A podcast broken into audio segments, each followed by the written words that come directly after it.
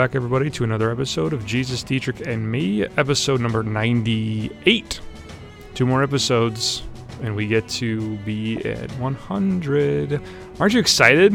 100 episodes we've been at this? I think we're at 100, maybe 105. 100. 100. It's It's how ni- it feels. how- it doesn't matter how it feels. It's Everything what is about how I feel. It's, you know, don't Yes, give me that- objective truth. There's 98 episodes. I want to believe there's 105. well, Then there's 105. That's, that's right. So that is Pastor Jim. My name is Tyler. We get to serve as the pastors at Family of God Lutheran Church in Southwest Detroit. I wanted to uh, just right up front. Uh, I made a folly uh, the, this week, and I left I left my microphone at home. And so I'm using the microphone that Pastor Jim usually uses, and he is going back old school. That's why you'll sound Oh smarter. my gosh, yes, and uh, he's going to be using uh, the old school over the head. Looks like he's going to be telemarketing, uh, trying to sell me some weight loss pill or something like that. So, uh, good to be with you all again. Uh, we are going to be diving back into uh, Dietrich Bonhoeffer's Meditations on the Psalms, uh, which is going to when the book that we've been going through. We took a break last time, but we're going to dive back into it today, and I think we'll probably do it next time, and then we'll do one more. Uh, we'll have something something cool for the uh, 100th episode, probably some kind of celebration of Bonhoeffer. I don't. We haven't really talked about that. We, this is kind of something fun that we do on the side. So, but we'll uh, we'll make sure that everyone is aware. Uh, maybe we'll have a better of an, a little bit better of an idea next week of what we want to do for episode number 100. But today, for now, we are going to be back in Dietrich Bonhoeffer's Meditations on the Psalms, edited, edited and translated by Edwin Robertson. If you are looking for this book online, which I know I've had a couple of inquiries about it, uh, the title or the what do they call it? The cover page. The cover page looks like uh, a person taking a looking out of a train and he's taking a picture of a tree and it goes kind of kind of blurry kind of looks like you're when you take a picture out of your car and trying to get the landscape or the sunset while you're driving and it's kind of blurry that's kind of what the front of this uh, of this book looks like. But uh, yeah bonhoeffer's meditation on the psalms uh, edwin edwin robertson is the uh, is the translator and so today we're going to be on page 126 talking about psalm 54 verse 4 uh, but before we do that, it is time for the weekly tradition. We are going to go with Follies of the Week. Pastor Hill, you have a couple of follies this week, right? You got a couple of statistics that folly, you're sharing yes. with me. I am a folly. you are a but yes. folly, yes. Oh, yeah. I've been reading articles lately that have been popping up all over about the decline of Christianity, or maybe even uh, uh, when will Christianity be extinguished in America. And then I looked at a Christianity Today survey. The it's a 2022 survey. What evangelicals believe. Now, the word of caution is that the evangelicals here are these are people who identify as evangelicals, and so some of the things they believe, all of the things I'm going to mention are so heretical you're not Christian. All right. How about 43% of evangelicals believe Jesus is not God? Would that make you not Christian? Yeah, uh, pretty much. I would say so for sure. How about 56% of professed evangelicals say Jesus isn't the only way to heaven? Okay. That's definitely not. Yeah, that's not good, right? How about 73% of evangelicals answer yes to whether Jesus is created or not? Ah, the old Arian heresy. Yeah. Yes. 57%, if I didn't say this already, believe that we're not sinful at birth, or rather, we are born innocent. Holy cow. If this is what we believe, maybe this is, we should die as a Right. yeah, you said you said that maybe yeah, it's no wonder that the uh, the church seems to be falling apart at the seams if this is the case. Yeah, there was another recent survey that talked about it basically said is um, the word of God authoritative or not, and most people answered, "I get to pick and choose what I believe is true from Right. the word of God." Yes. Uh, in other words, it's subjective, not objective, which means, wow, There's probably a small remnant of Christians, but nowhere as many as we think there are. Sign of sad. I'm going to bring up one more when we get to it that I'm saving, but yeah. Great. I want to say we would never find this in the LCMS. Right. As you hit Pretty yourself. much, in the I have to say that's not true. Right. I tend to I tend to be of the mindset that actually a lot because we were talking about this on the way down here. I think that there's a lot of LCMS congregations, people within maybe not the congregation, but certainly people within uh, within the church, even here at Christ our Savior, pro- certainly at Family of God, because we combat this all the time. Certainly, there are people that don't fully understand. I think original sin, don't fully understand baptism, don't fully understand the Lord's Supper. And I think all of this goes back to the church and how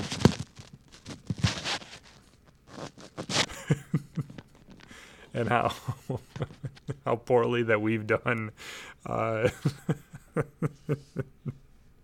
Oh well, remember thirty percent. Thirty percent of the people said I have a new. I have it's a new waste of time to study the creeds or the Yes. Yeah. historic confessions of the church. Well, yeah, it's a waste of time if you don't believe it. Right. Exact. Exactly. Yeah. So, you get your headset reset I don't back know. on. You can. I think we're, the struggling here. So, by the way. You turn- so You wait. turn a noun into a verb. Right. I just said go volley for me. So you need to put your the mic thing. There you go. Oh, you're back in space. All right, good. You're back in the saddle. My goodness, it's it's been a week already. One of my favorite memes on Twitter. It says uh, it's a guy at the bar and he goes, "Man, what a week!" And the guy says, "Captain, it's only Wednesday." Like that's how I feel too. Yeah. It's been a week. Oh, it's only Wednesday. Um, yeah, those are those are good. Those are good follies, and I think folly. Actually, to, to, to, they are fatal follies, by the way. yeah, it's it goes beyond just folly. It's actually uh, it's yeah, it's endangerment of your of your self of the salvific nature. Uh, of you know, if you're if you're if you don't believe that Jesus is God, I don't. So what would you say then, since we're on this topic? So He's someone a good said, teacher. That's actually was the most chosen uh, what, so what would you within say the church. within the church? Yeah. What would you say to somebody then who says, "Well, I believe that Jesus is the one who died and rose for me. He, I believe that I have forgiveness in His name, that He has restored me to the Father, uh, but I'm just not 100% sure that He's God." Wow. You know, Because I, I would venture to say that there are a ton of people that are like that. well, you know, under we have this discussion with some of our deacons. Sometimes you just have to believe what the word says. So in the beginning was the word, the word was with God, the word was God. Yeah. I don't understand that, neither do you, but I believe it because the word said so and it's authoritative. And I don't get to say I don't know what that means, so I don't believe it. Right, but if you don't if you don't believe if you don't believe in the authority of scripture, does that disqualify you then from being a Christian? These are the questions that we ask. all the time. No, geez. Some things we mature into, so I would say That's fair. mm, not initially. Yeah, that's fair. I get that. You ready for my folly? I'm afraid. Mine's very simple. Uh, go. We're gonna go to the world of TikTok. I don't have a TikTok, uh, but I was. It was funny you brought this up at lunch because this is gonna be my folly for the week. There was I was listening to the radio this morning, and they were talking about how the new trend. Remember, for like the longest time, the trend on TikTok was the Tide Pod challenge. You eat one of those laundry soaps that you throw. No, I didn't know that, but I wouldn't Yeah, it's so, it's so stupid. protect myself from that. So the the thing that um, the thing that is new on TikTok is you can I don't know if you marinate your chicken in Nyquil. NyQuil, yeah. And so when you boil it or you cook it, there's more of a psychedelic effect. Like it, you feel the effects of the Nyquil. You, uh, you get that woozy feeling. You get the the Why clear. couldn't you just nasal- cook it with mushrooms? My gosh. right, right. But but what's crazy what's crazy is that um, TikTok has not like pulled these videos down. They're clearly dangerous and they haven't pulled it down. They're like, uh, we're gonna let we're gonna let people make these choices. We're gonna let right right. We're gonna let people die. We're gonna let people do this. Read something as a people. We would read something like that and say, "I got to try this." Well, right. That's well. That's us speaking from experience with drug addicts. I hear that it's crazy. I'm gonna, I'm gonna go If do Darwinism was true, we would all, all these people would be dead. Right. Try try this. Right. Right. Exactly. But Then anyway, again, you I- ate five crackers at lunch. Well, that is true. I in under in under 60 seconds. So I completed. Yes, you did. It was 59.2. It was 59.2. so I We'll have to completed the explain saltine challenge today. So A five, TikTok challenge, five, yes. five saltine crackers in under a minute with nothing to drink. And so we had another uh, lady with us at lunch that tried to do that, and she got through what two and a half crackers. I don't think one and a half, Not even, not even that. Yeah. So but she wasn't really trying hard. But yes, You're right, yes. But that was fun. All right. So those are the follies this week. Not as not as exciting as some of the other ones, but uh, but that's okay. Are you ready to roll? They are So it says medita- meditations from Los Ungen, which would be, I had to look that up because that's not a German word I know. And actually, it means solutions. Meditations from the solutions. And what that has to do with Psalm 54, I don't know. That'll take some research. But or yeah. could it just be that Surely God, God is the is my help? help. Yeah. the Lord is the one who sustains me. And right up top, I'm going to say this one's weird because part A is marriage, part B is suffering. Yeah, well, I'll let you make your own connections. but what a strange uh, combination of expositions on that sentence. Surely God is my help. The Lord is the one who sustains me. So how does it have to do with marriage? He goes right to It goes right Genesis, to Adam. right? Hmm. I will make a helper suitable for him, God says to Adam. And Bonhoeffer says, perhaps this word has appeared to us in happier times too narrowly as describing what marriage is. Uh, what is he saying there? Perhaps this word as appears to us in happier times too narrowly as describing what marriage is. All those promises, and I was there that you made to Brandy at your marriage. You had no idea what you were signing up to. That's what I take it. Yeah. I, I tend to think that it's Of course, she's my helpmate right. That's kind of what I think too. I, yeah, it, because you hadn't come into opposition yet. well, yes, we had maybe not personal opposition. We had certainly experienced our own opposition uh, no- in our not only that, the world is your, in opposition Right. to a godly marriage. right. Yeah. Yeah, that was um, you know, we we were having we were having these kinds of conversations, and you know, we've I think we actually talked about it on the podcast before. We had a lot of. It was one of those things where we like I remember vividly what it was like seeing her for the first time in her wedding dress. I remember what it was like to dance with her. I remember kissing her for the first time. I remember all these really wonderful things, and I remember all, I have all these positive memories about our wedding day. And then, you know, we we're going through some, you know, we've been going going through some real tough things over the last couple of years, and you know, marriage. We've we, we've talked about this in our marriage counseling. We've talked about this on the episodes about about marriage and stuff. Marriage is not all of that. It it takes on a it almost takes on like a mind of its own to a degree. One could say reality intrudes. Yeah, yeah, I think that's a good way good way of putting it. It's the you know the the world talks about you know the honeymoon period being over and yada yada like that. There is a lot of truth to that, mm-hmm. And how you know once once the rubber meets the road, it's it's different. I think that that's what he's. I think for sure that's what he's getting at. The world, the word has appeared to us in happier times too narrowly as describing what marriage is. And so we think, oh, a suitable So, helper. Let's be honest. You weren't standing there next to her in front of me saying to yourself secretly, I hope I can get past her sinful nature. Nor was she saying that to you right. about you. Right. Right. You're in this fantasy land that, and all of us, you know, we don't realize what we're actually engaging in is a war. yeah. And so when reality comes, he's saying we need a helper. He's first Right. saying we're helpers to each other in marriage, but he's also saying God is our helper, and I'm going to interpret that as God, the Holy Spirit, is our helper um, to help us when we can't do the things that we should and have promised to do in marriage.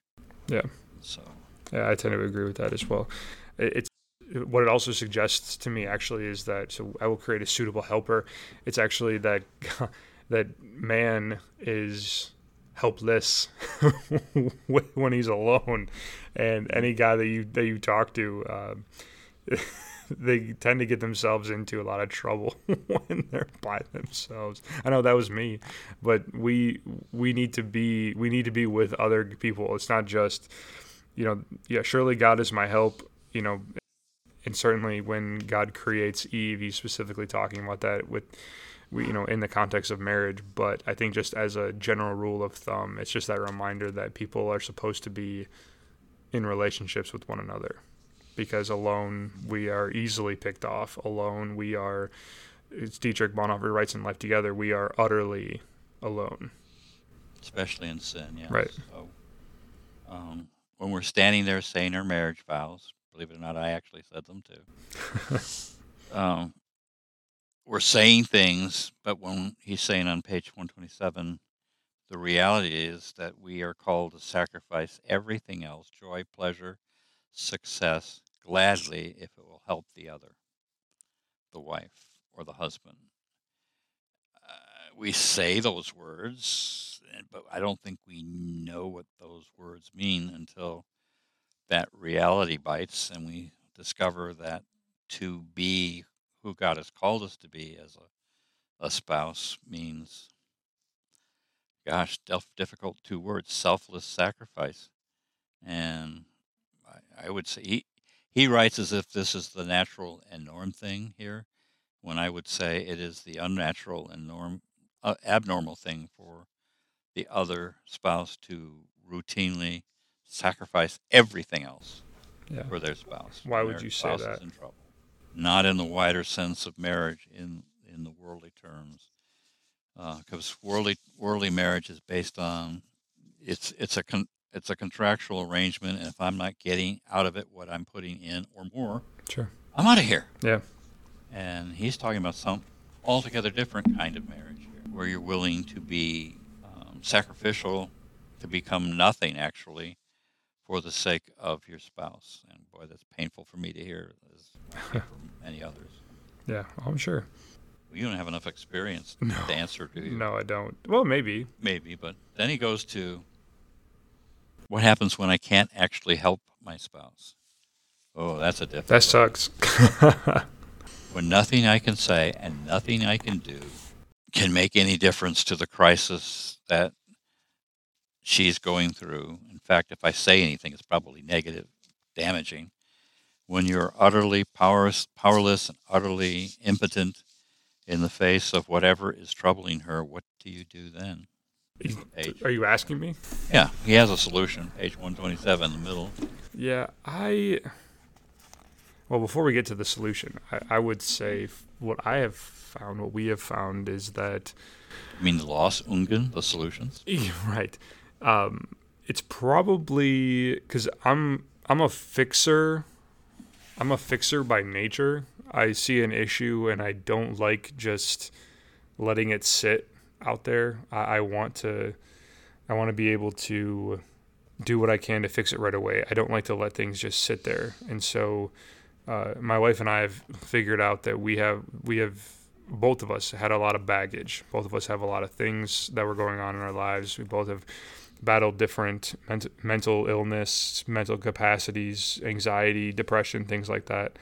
And one of the things that when she would talk to me about some of the things that she was going through, I would be like, "Well, you shouldn't feel that way. You should do this. You should do that." That that's the That's worst possible. get to sleep on the couch. That's yes. how that's the worst possible thing that I could have said to her was, "Well, you shouldn't feel this way." And I was talking with a good friend yesterday about this, and you know, there's nothing wrong when it comes to you know whether it's your spouse or a friend or you know therapy or whatever, and you're talking about this kind of stuff. It's okay just to say, that is how you're feeling. Just affirming the way that they feel, uh, whether it's right or wrong. Just uh, recognizing that yes, I see that you're feeling this way, and so now when Brandy and I have problems or issues or she's got something going on that's really that's really upsetting her i don't jump into fix it mode anymore i seriously just kind of let her I let her vent for a little bit. I tell her how much that stinks. I tell her how much you know, how much I wish that it would be different. But at the same time, I'm gonna sit in the valley of the shadow of death with you, and I think that that's kind of that's kind of a feminine. I'm not talking about your wife. That's okay. That's kind of a feminine nature. I don't want you to tell me how to fix this. I want you to suffer with me first. Yeah, yeah, I agree with that. Or share my pain. Share, yeah, and and I th- I think that that goes beyond just I think that goes beyond just women. I think that that's that's for us too. You and I have experienced a lot of a lot of pain and a lot of suffering in our time at Family of God, and lots of people. We just had we just had one of them with us at lunch today. Well, you should just remember that all of the people at Family of God are made in the image of God and you know and it's you're there doing a, a wonderful job showing Thank love to you them for your helpful advice yes right to which which is exactly what i said i said that's great in theory that's great in principle and the things that you are saying is true they are god's children they are loved by god but at the same time you weren't there when this guy got sucker punched and I had to hold him back. It is oh, very you're, you're difficult. polite. I would say you weren't there when they were crapping all over me. Right, right, exactly. I never said that, audience. right, but you were, but yeah, but they were. It's it's so much different than just, you know, someone can say someone can say, well, you should do this, you should do that, you can do this, you can do that. Then to actually experience that with you, uh, I'm not looking for someone to fix that. I just want you to affirm that, yeah, that's tough, and and I'm going to be continuing to pray for you. I don't need I don't need all that. I don't need you to say, well, here's what you should do in those situations because number 1, you don't know what that's like. I know for a fact that you don't know what that's like. And that that can just be that can just be kind of frustrating. So I was going to add to that, believe it or not, I heard you. What's worse than that is when somebody asks you, "Well, why didn't you?" Oh yeah. Or even worse, you should have. Yeah. Like, oh my gosh, where were you? Right. right. Right. Yeah. That doesn't mean that we don't appreciate the thought behind that. Doesn't mean that we don't appreciate you or or the, the amount of time and what you do for the ministry. It's just I've I've said this before, and I, I by no means mean to try to elevate ourselves above the volunteers because all of us are on the same team. But there's a difference between handling the things that are going on at a location like Family of God with drug addicts, with people who are tend to be violent and things like that, dealing with it five days a week as opposed to once or twice a month. And so when you're in it all the time, like six days a week to me. Feels like okay. yeah, that's that, that yeah. It's just like you're always you never get a break. Uh, it's just it's different. It just hits different, experience different. It pulls on different different emotional strings. It it just it can be really really hard at times to do that. And so when God, I, I resonate with this a little bit because you know when God says He makes a suitable helper, yes, He is certainly He's certainly talking in the confines of marriage, but I also think that He's talking about our relationships. And so, uh, for all intents and purposes, we, you and I, are each other's suitable helpers for this ministry, for this place. Our volunteers are suitable helpers. Pat, Paul, Ron, they're helpers for us. Yeah, he saw that in 150 years ago when our mutual ancestor had kids and you went off in your family line. Yeah. I, and my one, we're cousins, right, is what I'm yes. telling the audience. Great, great, great, great, great, great, great grandparents yeah, are related. Fifth removed yes. or something like that. something like that. So he says the answer is surely when you're in a situation where you, he's talking about physical separation, but he's also talking about when you don't have an answer to say, again, in the middle of 127, to say to the other, surely God is my help. That could be good advice, and that could be very wretched advice if I were to say in the midst of my wife's um, discussion of whatever is uh, uh, causing her pain and difficulty, to just look at her and say, "Well, God is your certain help in trouble." Right. And wash and your hands. Wipe my hands and walk uh-huh. away. He'll handle it for you. Bad, bad move. So well, I felt like that. I actually felt like that yesterday. I attended a funeral of another, you know, one of our young people, and the pastor he he sucked. When that it's a chapel minister, that means they hired him. The funeral home hired him to do this service. okay, so he's not He may not have pastor. even have Well, known them. the, even worse. Okay, even worse. Uh, but his eulogy or his message to everyone is trust God. Just trust God. Trust in the Lord with all your heart. He has the answers. Okay, sorry, that's not helpful. That's not helpful to anyone, in my opinion. When some when you're going through a tragedy and and your daughter's life has been tragically taken from you, uh, and, and when when things are pointing more and more towards either the use of drugs or a, or an overdose or even an intentional overdose, trust God is not helpful. What I want to hear and what I was hoping to hear was from the minister that you have a God that is with you. You have a God who has who loves you. You have a God who has given his son Jesus to die for you and he sits in the crap with you. And even though and we may not have the answers. And just because God has the answer doesn't mean that he's going to give it, it reminds me very much of the uh, the Calvinist uh, God is sovereign answer, which covers everything. Well, everything that we don't know. God is Everything sovereign. and anything, yes. Yeah, God is sovereign. God is sovereign. God is sovereign, and that's and that's great. But no, you're, when your wife is is telling you all of these different things about what's going on in her life, if I were to say, well, Psalm fifty four four says, "The Lord is my help, Your help. your help." Just walk away, and then walk away. Uh, yes, I'm going to be sleeping. Not probably not on the couch in the garage with the Well, spiders. The cat will be on the couch. You'll be in the garage. Right. That's yeah. right. Right. So just not to manipulate scripture, but in that situation, one should say, and I just said I didn't like it when people say that to me. Um, surely God is our help. You're Right. standing with your wife in this problem. You don't have answers. Um, you may not even have uh, comfort that is going to, to actually be effective, but you can stand with her and say, "We're going to, we are going to trust God in this matter." Yeah. She's Not- ask, She's not, asking me. not advice like you trust God. and I'm gone. She's texting me right now about uh, housing allowance because my wife is trying to get everything situated so that she can be a called worker. Asked me about a housing allowance and if she should claim one from from there. I just text her back and say, "Well, the Lord, the Lord God. is your help. Trust in God."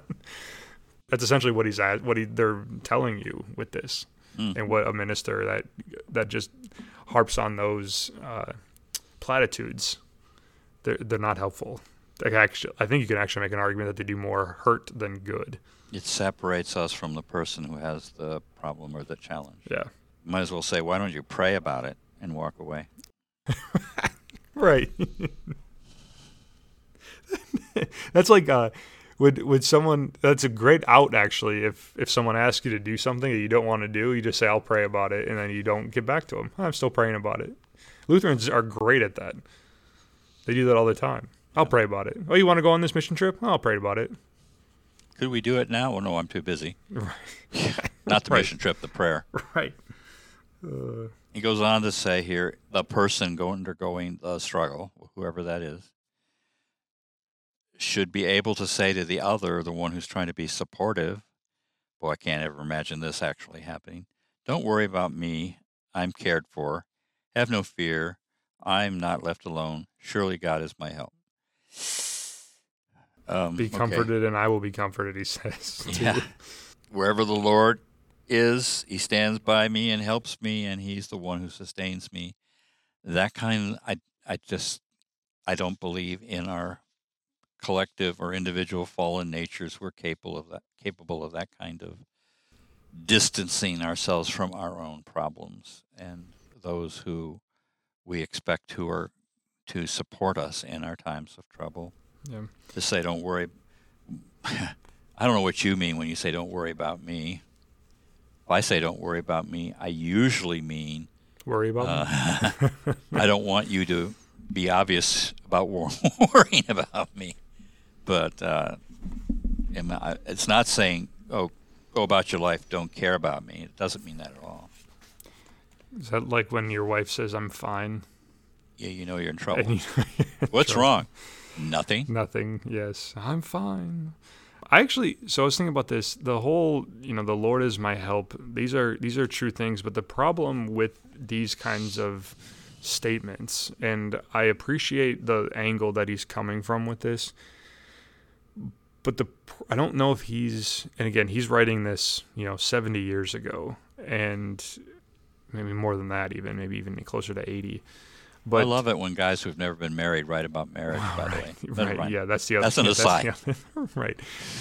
But I, I also think that when he writes this, he's not taking into consideration the fact that man does not trust very well. Man, man does not trust. Man does not trust the words of God which is precisely, I just gave a sermon about this at Concordia on Tuesday, precisely why he gives us stuff to sink our teeth into. So he gives us the water of baptism to which to attach our faith to. He gives us bread and wine to consume, to eat, to touch, to taste, so that we know and assure. Because if you just tell, well, God forgives you, God forgives you, God forgives you, but we we don't have those tangible reminders, it's very easy for us to say, yeah, that's great, but those are just words. And yes, they are the words of God, but in our human nature and our sinful struggle, it's tough. It's tough to trust. God, why should I trust that you are my help when you're the one who took my daughter from me? Right? I mean, those these are practical things that, that people that people might say. Why, how can I trust in the words of of a God that I don't understand, that I don't get? And and I think that that's those are very real things and real issues that people that people encounter on a day to day basis, especially in our neighborhood, don't you think? Mm-hmm. And certainly, we hear all, almost every day insoluble problems. I mean, yeah, had all the resources of the federal government, and every every power except God's. Some of these problems could not right, be resolved. Right. This could not be resolved. Yeah. Um, so, an example: a woman came to talk to me Monday. Oh, this she the bought house? a five thousand yeah. dollar house from the land bank. I'm looking at the pictures, and she had pictures of everything. And she says, "I need help to fix this house." And I'm looking at it, thinking, "There's this is barely a house, right? Yeah. no plumbing, no uh-huh. electricity, no wiring." And listeners who don't realize this, if you are in one of these communities fixing up a house as fast as you fix it. Somebody's coming at night to take out what you put in. Right. Yep. And so i i didn't coldly say i couldn't help her. I was you know evasive and said let me Yeah. think about this. And i talked to deacon paul and he says oh man that's like a $50000 job I said, right. A yeah house- okay i'm not yeah. signing up for that house for a that- $5000 house. house that size with that it's the same reason why we won't put air put central air in our in our church or those units outside because Yeah, people are waiting to, to hawk them and you just swoop in and take them and it's just not what that's it's not practical. Know, just leading others into sin i say cynically. Oh yeah that's true too So if we cannot help someone, I'm on page 120. If we cannot help someone, do we get the to um, mm, I don't know too strong? Write them off and entrust them to God and say, "Surely God is your help." And He answers this by saying, um, "The question: Should we stop caring for one another if we cannot help that person?" He says, "Certainly not." by no means Yeah, but it is true that we cannot help the other if God does not help us. And so that's kind of slightly breathtaking mm-hmm. because I myself am constantly, okay, how can I fix this? Rarely do I say, God, how can we fix this? yeah It has to be really bad before I say it. right oh my God. And it usually has to be personal or psychiatric problems, not physical problems. god how can we come up with $50000 to fix this woman's house Well, yeah, it's just impossible in that case. Then I'm going to generalize here before we get to the second half. He's saying, I think, that part of marriage, I, this really stinks. Interpret your own, interpose your own word there for stinks. That we are married to one another to help us through God to prepare us for eternal life. right Holy cow. uh-huh How do I know what it means to live sacrificially? You don't know unless you've been, unless you've been married or you're a mother, right? What does it mean to die to self? Pretty much you need a spouse in order You're right. Hard to Die to self means go Bachelors to. are not too good at dying to self. So he says here, by his will, God has given us our marriage. By his will, we stand by each other. By his will, God stands by us and preserves us. By his will, he presents our body, soul, spirit faultless so that we, with body, soul, and spirit, can stand before God through all eternity. What's interesting to me about that is we always think of um, justification, salvation in an individual sense. He's got it. He's speaking in a marital, the two of you sense are God is going to preserve you both. He'll present both your bodies and souls and spirits faultless, as if I don't know why we don't think of it like this, because we really do think of our relationship with God as uh, I don't know what I'm trying to say between Him and I, and not between us and I. And that's if you think like that, it kind of might cause you to th- rethink other things, right?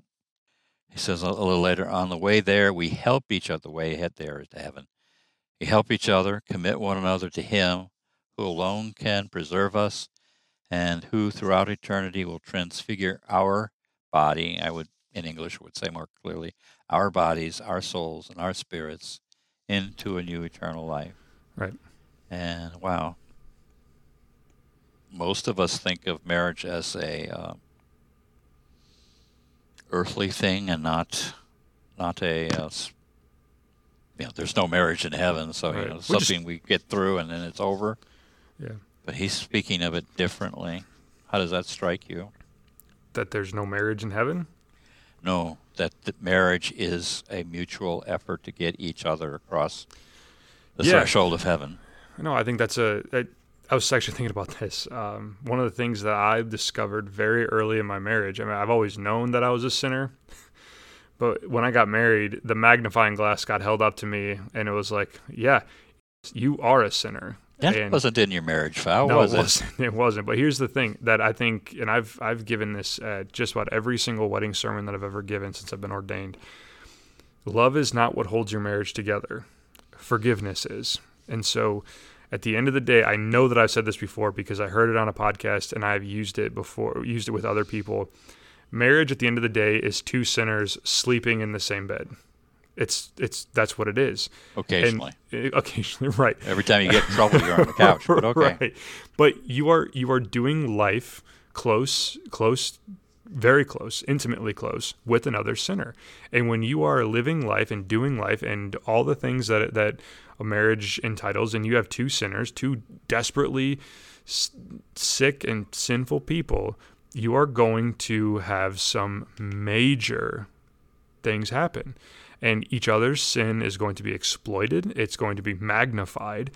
And we talked about this at the Bible study today. The Christian life is not getting better. The Christian life is daily dying and rising and becoming more and more acute, acute, acutely aware of your need for a savior. And so does So we could say, sorry, evangelicals, you don't wake up each morning thinking how much holier you are.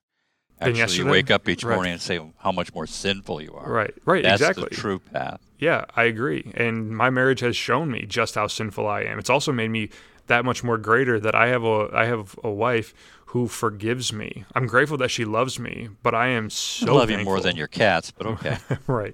But I'm so thankful that she forgives me. And she has said those words to me when I've needed to hear them most. And when I don't even believe them myself, she has said, I forgive you for this. I was I was a real jerk not too long ago. And it was one of those things where she said it at the beginning when I apologized to her, I forgive you. But then she said it again like two or three days later because I still was feeling like garbage about it. And I said, I apologize again. And she said, I truly do forgive you. Not that she didn't forgive me before, but she said it again because I didn't even believe the words that came out of her mouth again. That was my own fault. And so you just are reminded, yes, there is that sense that the person you're helping each other get across the threshold of heaven, as our prayer on Sunday mornings or Sunday afternoons would say. But it's not because they're carrying you. It's not because they're making you better, or it's because they're reminding you that you are a sinner. And after all, Christ died for sinners. And so we just become more intentionally aware of who we are before Jesus and so, So much I, more I'll give you a visual image that's probably theologically suspect, hmm. but it's like a three-legged race. Okay. I'm listening. It's a three-legged race. Something that I'm not good at. Well, you know, it takes another person, right? Yeah, and you got to be in you got to be in step. Left, right, left, right, left, right, left, right. My left, your right, my left, your right. Those kinds of things. You got to have a rhythm, right? Right. Oh yeah. I found that it's actually better when you go you actually say as you're talking, you go outside, inside, outside, inside. How many of these races have you been in? My mom likes to do Olympics Oh, yes, that's right. when we're all Uh, together for the 4th of July. Okay.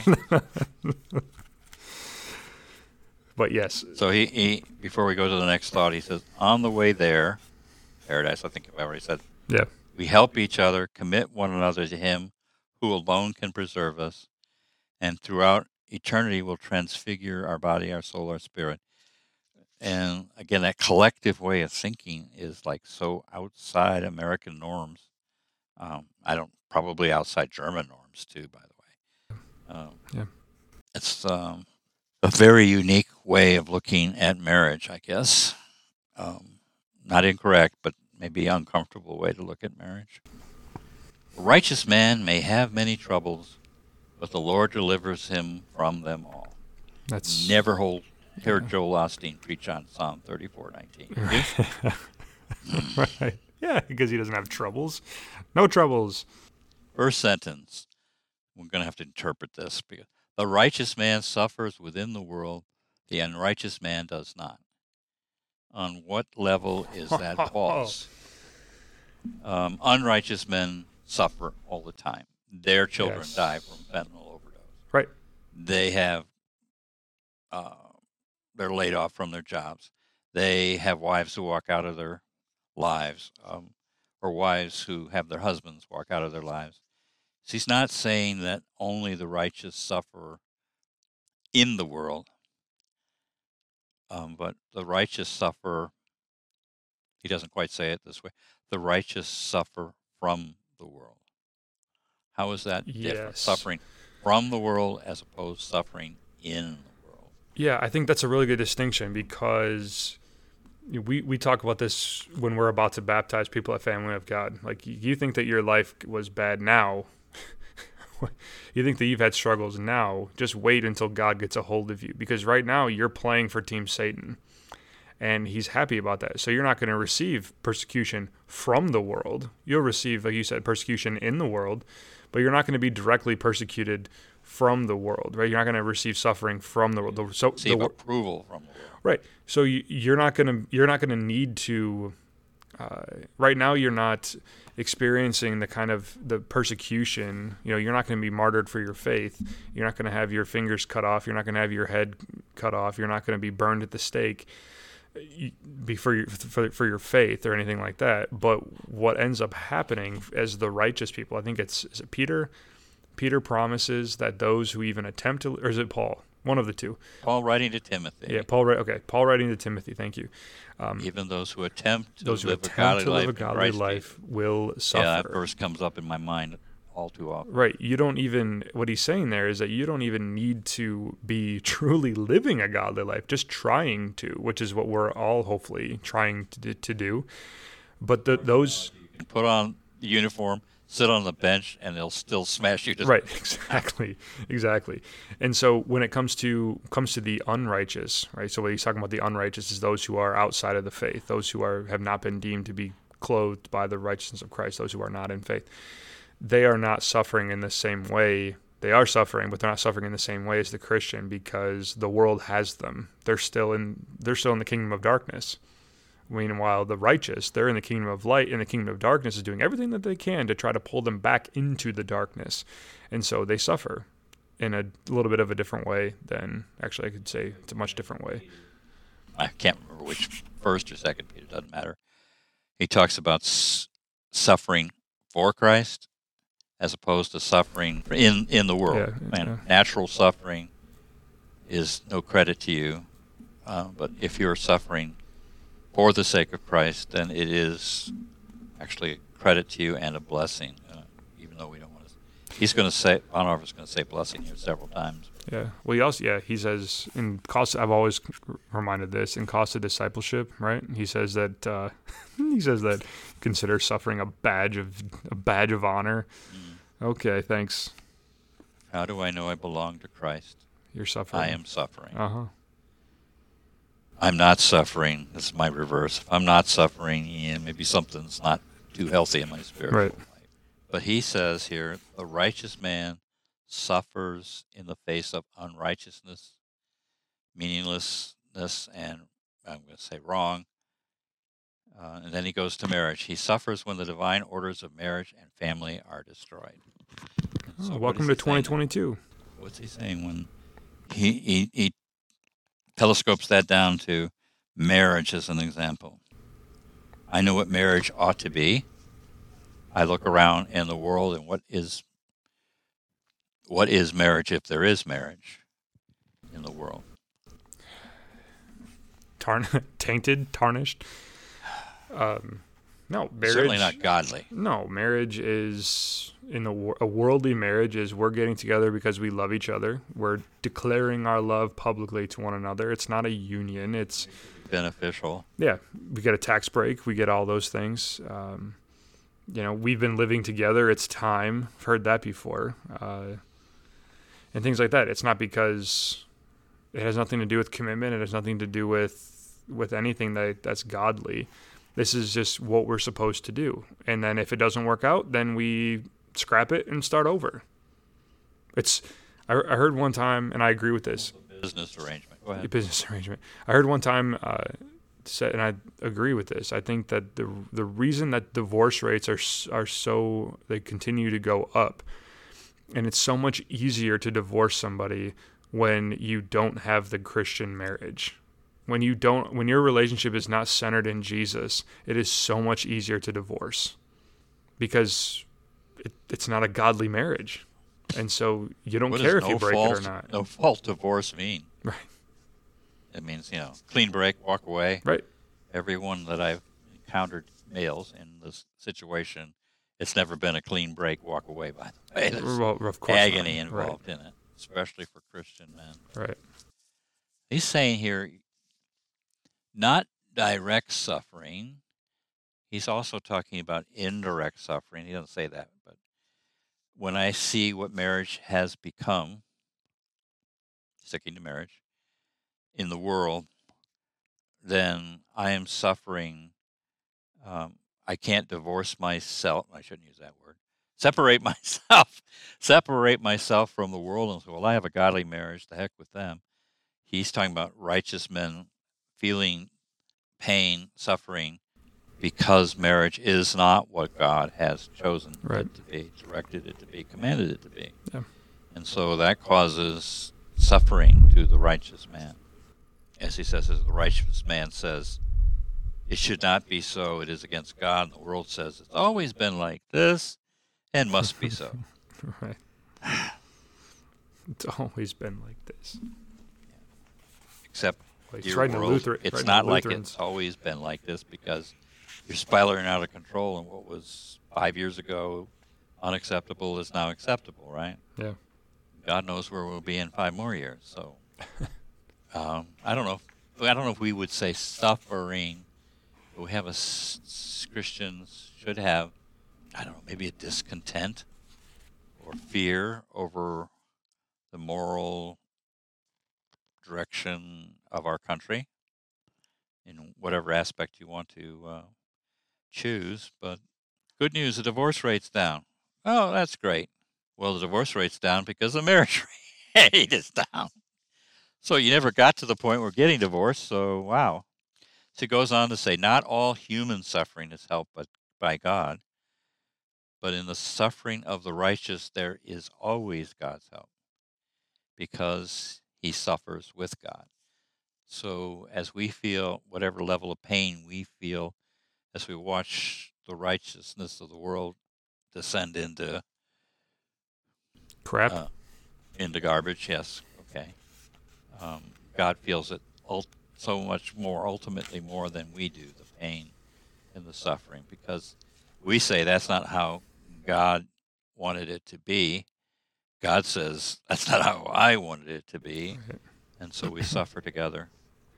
How is this kind of suffering then? So if it hurts man, hurts God, why does Dietrich call it a blessing? Because he clearly calls it a blessing. Blessing meaning to lay the hand upon the shoulder and say, despite everything, you belong to God. So that's kind of, to me, that's going back to, to what we said before. Hey, I know that you're really struggling, but God's got this. I don't know that me. I wrote myself a note here during your Bible class. Not that it wasn't a good Bible class. I was You weren't listening? I You weren't listening about Jesus? I can the actually, Second article of the Creed. multitask at, at the level of two, but a blessing, speaking a blessing into a situation that is clearly godless, mm, even more than godless, anti God, puts us in a position where we have the opportunity to speak the gospel Right. into a wounded culture. Not that they're going to listen, but the blessing is instead of returning evil for evil, wherever that is in the in the scriptures, we are to return e- not evil for evil, but what? Overcome evil with good. That's Romans. Yeah, and the ultimate good is the gospel. So Right. how can we, as Christians, speak a blessing on corruption? We can call we can call the corrupt to repentance. Yeah. Commend them to the Holy Spirit. Uh oh. That was in my survey. Sixty percent of Christians, evangelical Christians, don't believe the Holy Spirit is an actual person in the Trinity, just a force. Wow. Anyway, we commend that the person use to the the, force? Holy Spirit. like in Star that Wars. situation, yeah, the force, The Force. yeah. That doesn't mean approving of what is happening, but we can speak God's word. Mm, I don't. It's much easier to speak the law into a situation like that, right? Yeah. Uh, far more difficult. I'm going to give you a difficult situation, and you're going to hate me later. Great. Um, it's far more difficult to speak the gospel into a situation. So, wow, you're confronted by a newly married gay couple. Oh, it's so easy to take out the law and beat them into the ground. That's not enough. I'm not saying don't speak the law to them, but it's insufficient. Yeah. How yeah, do you that's a good bless them? By telling them not only the truth, but the other truth. Christ died for you. Right. Yeah, and I think that that's that's really where the the distance has come between not just and it's not just it goes beyond just gay marriage too. It's it's all things. It's addicts. It's Whatever subject. yeah, whatever the subject is. It it's not. It's like you talked about before. You hit and you hit and you hit with the law. But if you go too far with the law, they're gonna. It's it's not true, but for lack of a better term, it's it gets to a point where they're almost beyond redemption, because they've been hit so far into the ground Yeah. that when you speak the gospel, especially if it's kind of like an afterthought, then then the, well, you just hit me over the head with the why should I believe you? And that's not to say that I don't mean that at all that that anyone is beyond redemption because they're not. I don't want that to be confused. But you're right. A gay couple comes to you and says, "Pastor, we want you to marry us." And the way that I've always addressed that is not or just approve our marriage. Right, or prove our marriage. And the way that I've described that has just been, don't you don't just say that. Well, God, this is not the way of God. This is not this is not right. It's not godly. It's not God honoring. This is wrong. It's wrong. It's wrong. The way that I think we can approach something like that is in a loving way and say, it's not just your sexuality that's broken. Mine is too. All of our sexuality is broken. And so let me tell you what God has done to redeem that. Right? God has given himself for that. And you so yeah, you can become a blessing to that. And then if they decide, you know what, we don't want this, we don't want to listen to you, we'll go find someone else. At that point you say, "Okay, but you have spoken into that and they've heard the gospel from you."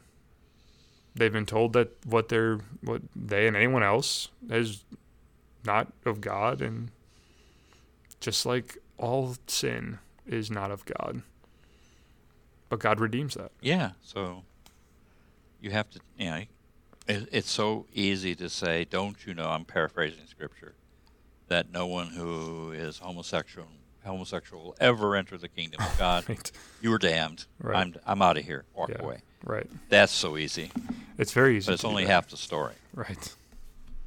And so you have to find a way to bless bless them with the truth, the gospel, without here's the tricky part, approving of what they're doing. Right. And so Yeah.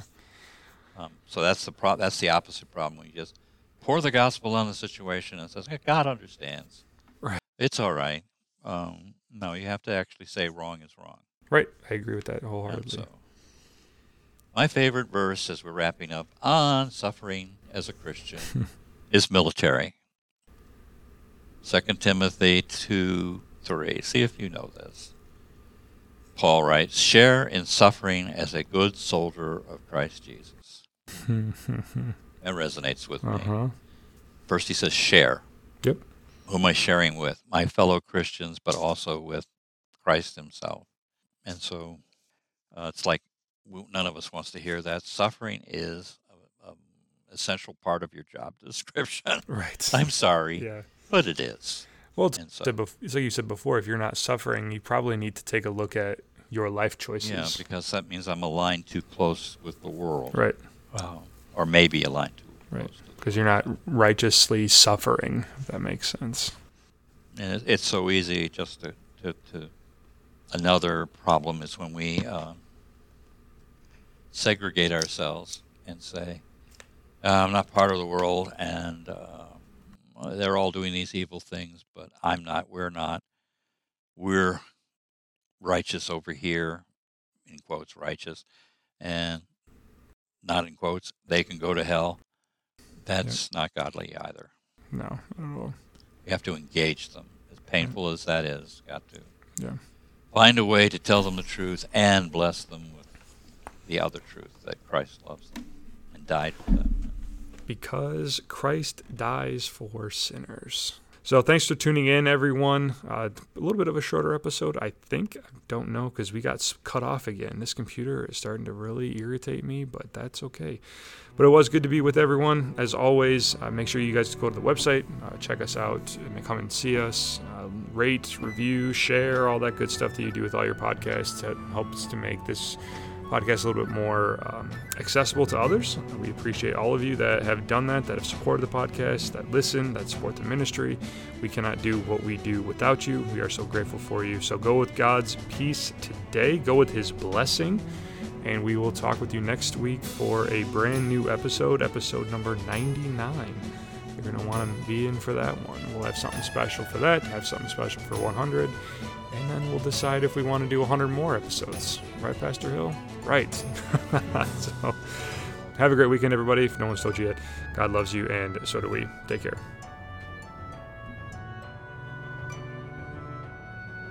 I'm Ed, pretty while we sure you may want to edit this. Okay. Paul, if you, Paul were walking around in 2022, 2022, look around, see our society. I'm not sure he'd have the guts to say, "Chief of sinners, though I be." Right. I'm sorry. He'd probably be These like, things are going on now. He never imagined this would happen. right. He'd probably be like, hey, uh, yeah, I, what I did was pretty bad, but guys, you really should need to, you really need to stop doing this. Uh, that's that's funny. I, I really Yeah, he does write about that in. Romans 1. Yes, he towards the end does. chapter 1. It's like, and they imagine new sins that nobody, Yeah. nobody has devised yet. Yeah, here they come. They're Right, right, off the print press.